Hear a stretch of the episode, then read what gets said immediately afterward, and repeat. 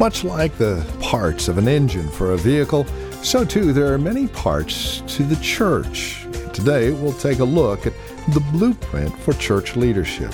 We're in Titus chapter 1. We would invite you to join us. This is Graceful Truth from Grace Bible Church in Redwood City with our teacher and pastor Steve Converse. A look at the church is coming up next. Join us.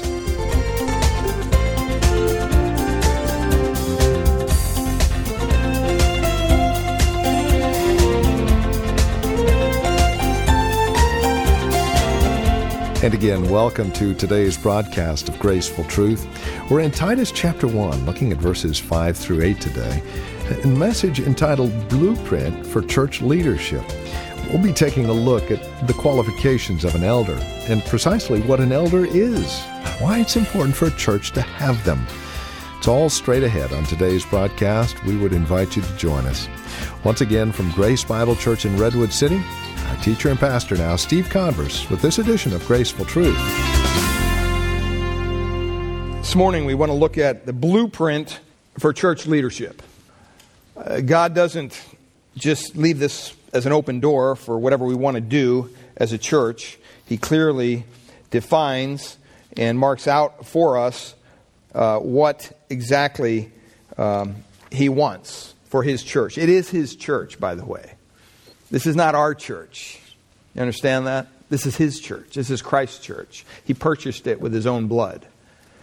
And so we need to be reminded of that, that there are, you know, so many times, you know, we refer, oh, you know, would you like to come to my church? Or the church I pastor, or this or that.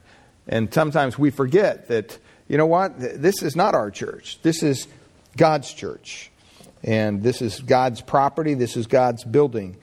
And uh, we need to be reminded not to hold on too tightly to it. And uh, pray that this morning God will speak to your hearts. But we want to look at the blueprint for leadership in God's church. Biblical leadership, God's order for his church. And I just want to read for us um, Titus chapter 1, verses 5 to 8. We're going to cover part of this this morning and part of it next week. Titus chapter 1, verses 5 to 8.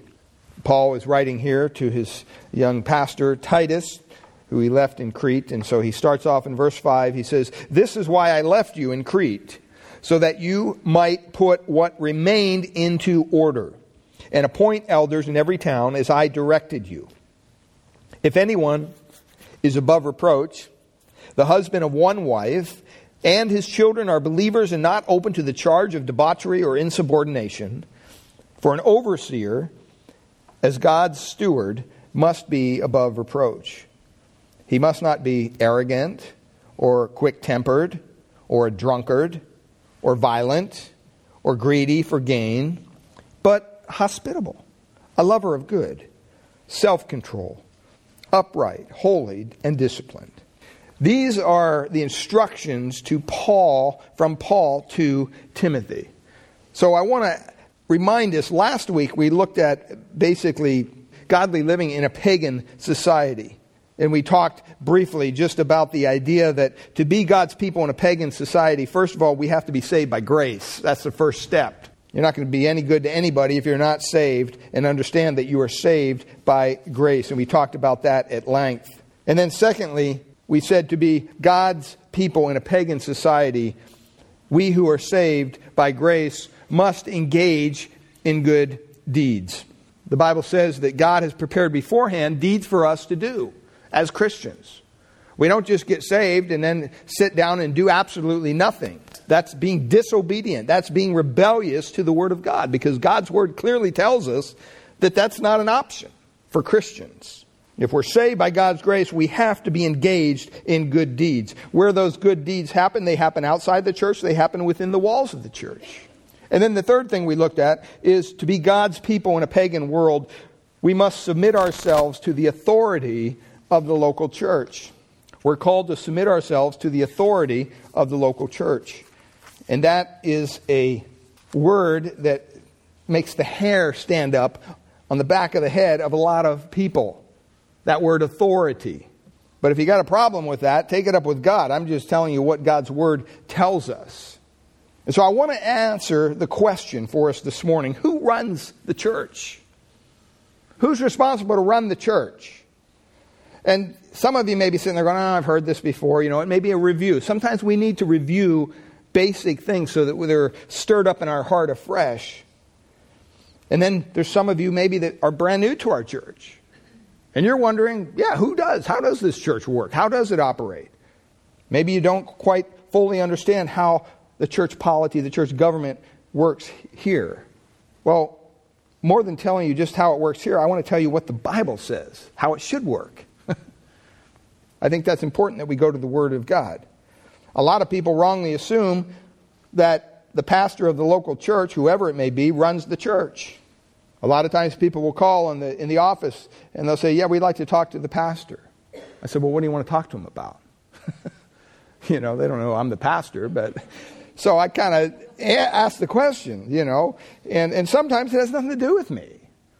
Sometimes it has to do with facilities or something. I say, well, that's somebody else. Well, you're the pastor. I say, I know, but I don't really oversee that. I don't do that. If you want to talk about a company that cleans the church, I can give you a guy's name that oversees that.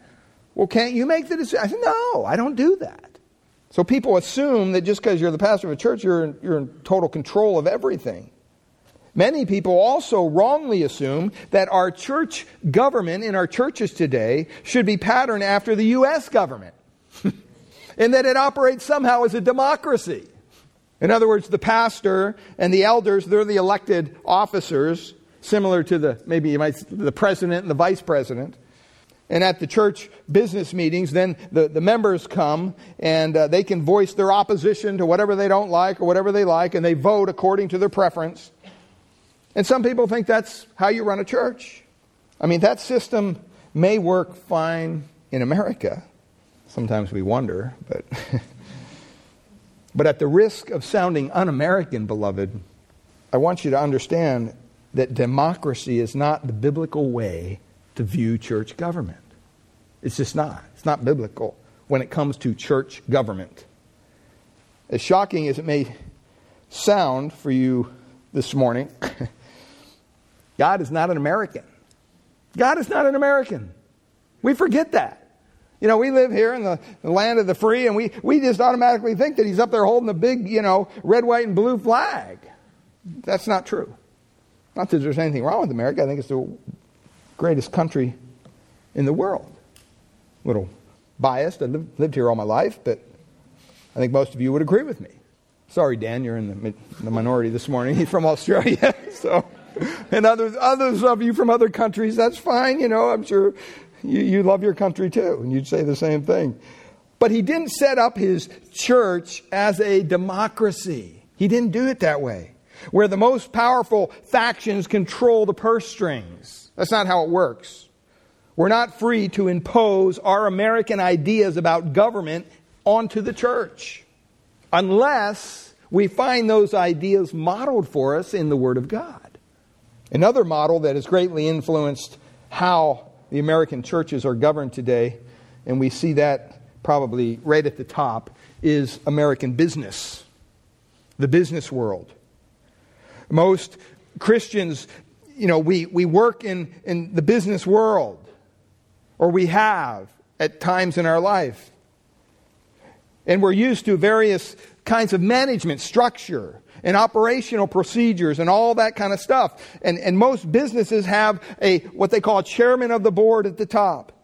And then he has a board of directors beneath him. And then they have the stockholders as the voting members of the corporation.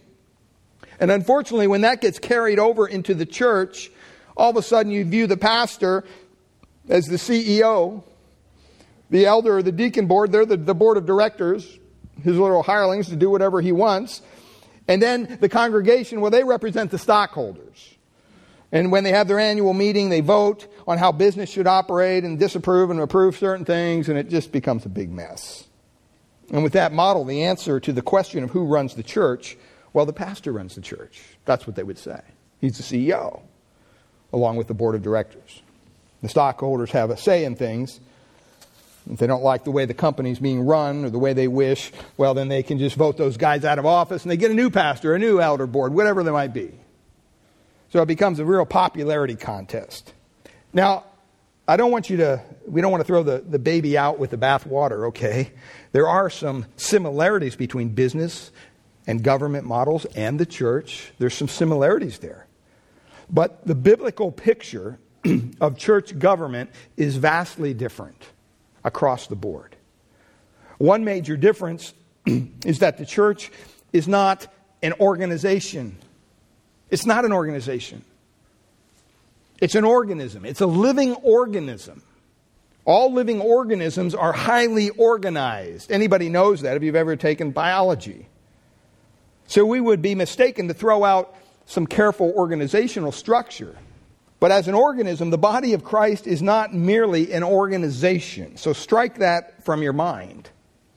Webster defines an organization as this an administrative and functional structure.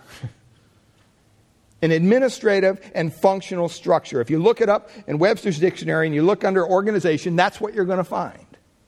And that's fine. That's what it is. But that's not what the church is. He defines organism as this.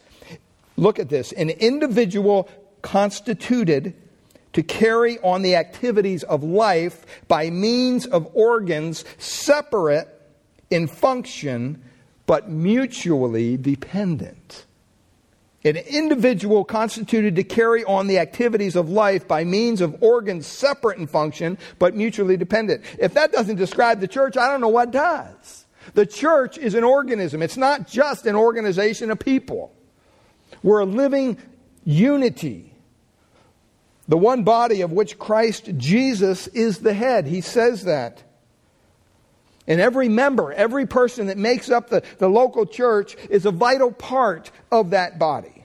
They're separate in function, but they're mutually dependent upon one another and on Christ, our head. And so the main idea of, of biblical church government, beloved, is to allow Jesus Christ to truly function as the living head of his body, because it is his body, it is his church. None of us should be seeking or, or even voicing our own will about various matters in the church, unless we are very consist, convinced that our will coincides with God's will as revealed in His Word. And I don't care if you're the pastor of the church, or, or you're greeting at the door, or you're, you're helping in the kitchen, or you're, you're, you're not doing anything. If you're part of the local church, it's not your place to seek your own will. That's not what we're called to do. And it's not to be set up where one man runs the church.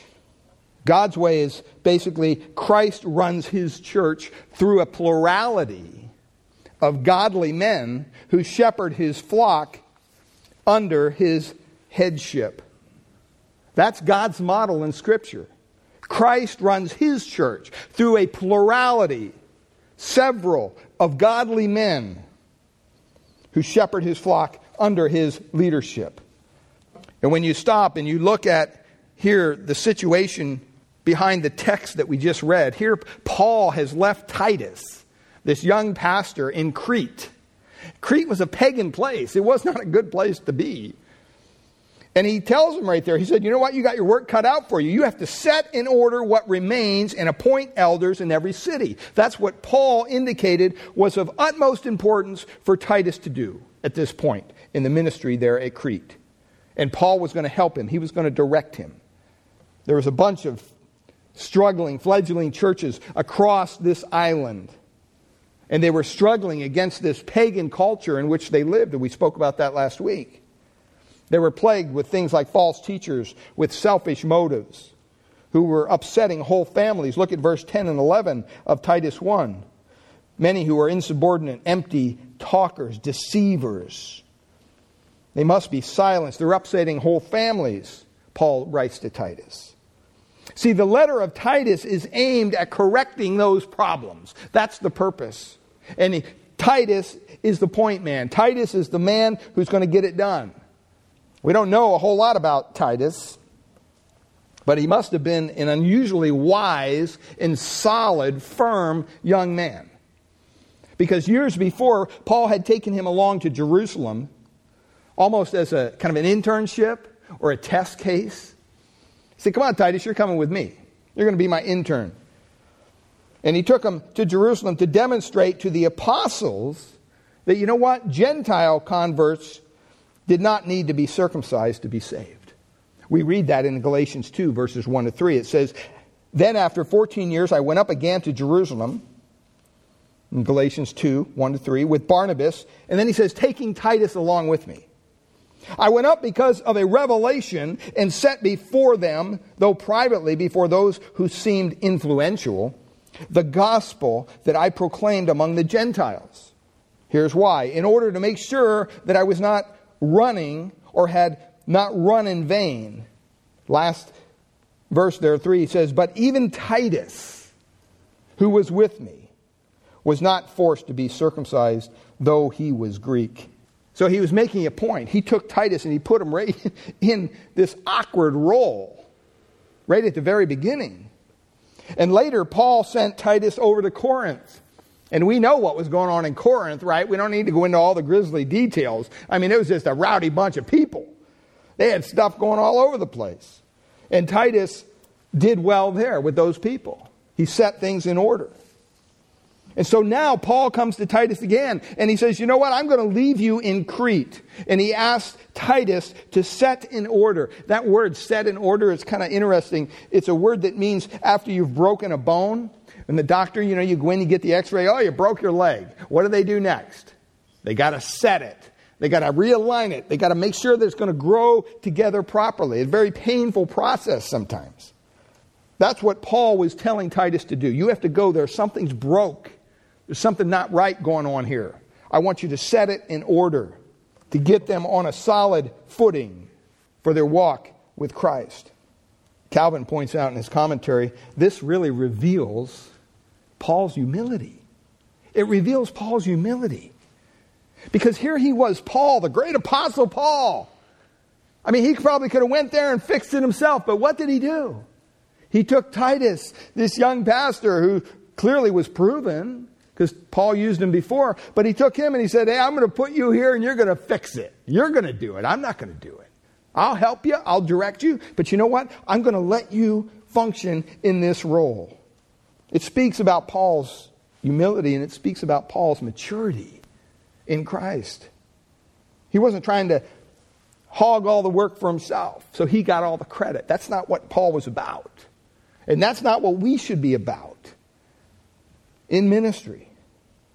It's significant that the major part of Paul's prescription for fixing these various problems, the major part of it, the, the focus, was install godly leadership in these churches. If you start there, Titus, you'll deal with the problems.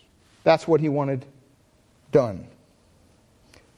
I just want to point out that the church needs godly, mature leaders who can stand for truth and refute error. That's what he says in verse 9. He says you have to be able to stand on the truth and you have to be able to refute error when you see it. And churches will be either strong or weak spiritually, depending on the spiritual maturity and the doctrinal soundness of the leaders. I mean, I talked to some pastors, and they got people in their church and even in their leadership, and they're all over the map theologically. Well, we don't focus on doctrine. It's like, holy mackerel, how do you work with this group of men? I mean, they can't even agree on, on, on simple doctrines. That proves to be make a, a weak spiritual church. It's all hinged on the leadership. And so today I want to ask us three questions. First of all, what is an elder? What is it? What should elders do? Number two. And number three, how are elders chosen? Very practical questions. Well, let's look at the first question What is an elder? What is an elder? Here's basically a definition An elder is a spiritually mature man, knowledgeable in the scriptures, officially recognized by the local church to work with other spiritually mature elders in exercising oversight and shepherding God's flock. Spiritually mature man, knowledgeable in the scriptures, officially recognized by the local church to work with other spiritually mature elders in exercising oversight and shepherding God's flock. That's what an elder is. Now, we're going to unpack that definition as we get through this message.